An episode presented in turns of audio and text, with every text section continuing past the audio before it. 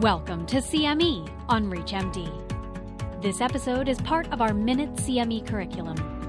Prior to beginning the activity, please be sure to review the faculty and commercial support disclosure statements as well as the learning objectives.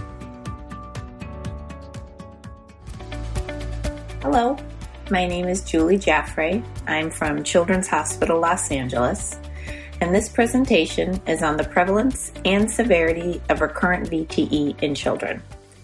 So, what is recurrent VTE? Just so we're all on the same page. So, it's a venous thrombosis of a site that was either previously uninvolved with the initial VTE, or there was interval documentation of DVT or PE resolution, and then there was another clot. This can occur during anticoagulation therapy. These patients may be symptomatic or it's an incidental finding. Typically, the highest risk time is within the first 6 to 12 months after the initial event. So, what are the consequences of recurrent VTE in children? So, they can develop post thrombotic syndrome, especially if there's recurrent DVT in that same limb. These kids can have chronic pain and swelling, and they can have venous insufficiency.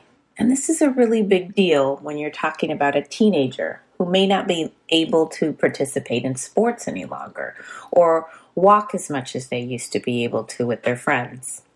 Patients can have loss of venous access. So, if they've had a CVC related VTE and they have another one in a different vein or in the same vein, they can lose access in that vein, which is could be really important if they need life saving treatment, such as having TPN all the time or chemotherapy, and they can no longer access that area. In addition, when children have two or three or more VTEs, we end up putting them on lifelong anticoagulation. And again, a really big deal when you're talking about a child versus maybe a 60 or 70 year old person. Patients who have repetitive and recurrent pulmonary embolism can end up having really severe pulmonary hypertension. And the most severe form of that is chronic thromboembolic pulmonary hypertension, or CTEPH. So, the incidence of recurrent VTE. Well, a study that was done looking at a Canadian registry of pediatric VTE events estimated that the incidence is about 10%. Now, this study didn't go into exactly if the patients had anticoagulation or not, or what their underlying risk factors were, but they did find it to be about 10%. They also noted that the mean time from their first thrombotic event to the recurrence was about six months, and that ranged from three months to five years.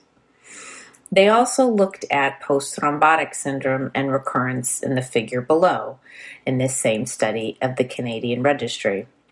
And what I want you to look at is that the recurrence rate is in the gray boxes, and you'll notice that the older that the children get, especially in the older teenagers of 16 to 18 years, is the highest incidence of end up getting a recurrent VTE.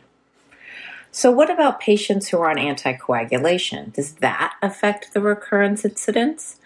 Well, a group of investigators from the rivaroxaban pediatric trial, this is a direct oral anticoagulant, they got together and described a cohort of their patients at their hospital from 2011 to 2016 who had a VTE. They had 346 children in this study, and they found that those who received anticoagulation 5.5% had a recurrence versus those who did not receive anticoagulation, 10.5% had recurrence. In the table at the bottom, they broke it up between patients who had a CVC related VTE and those who had a non CVC related VTE. They broke it up even further to look at those who had recurrence during anticoagulation and those who had recurrence following discontinuation of anticoagulation. So, some high risk groups where the incidence is even larger are children with thrombophilia, One study looked at 301 children who had a history of a VTE and either had factor V Leiden, an elevated lipoprotein A, prothrombin gene mutation, protein C or S, or antithrombin deficiency, or more than one of those at the same time. They found that in these patients who had a thrombophilia, that incidence went up to 21% that had a recurrent VTE after stopping anticoagulation.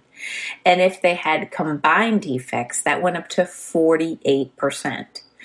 And the figure on the side, where they did a Kaplan Meier curve in terms of survival, and you can see the difference of survival in between by the patients who had no thrombophilia uh, defects, those who had a single defect, and those who had a combined defect. Children who've had a CVC related VTE and then have a new CVC placed are also at a really high rate of getting another VTE. One study found that they looked at 432 children at their hospital that had a history of a CVC associated VTE, then went on to had another CVC placed 50% had recurrence.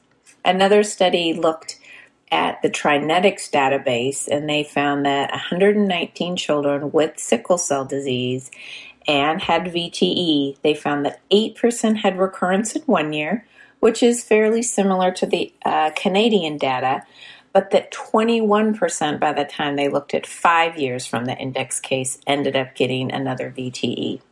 So, in summary, and how can you relate this to your current clinical practice, is that recurrent VTE can occur frequently in children, especially in those who do not receive anticoagulation. But the patients I really want you to pay special attention to are those with a thrombophilia, history of a CVC related VTE and getting a new CVC placed, and those with sickle cell disease. Thank you very much for your attention.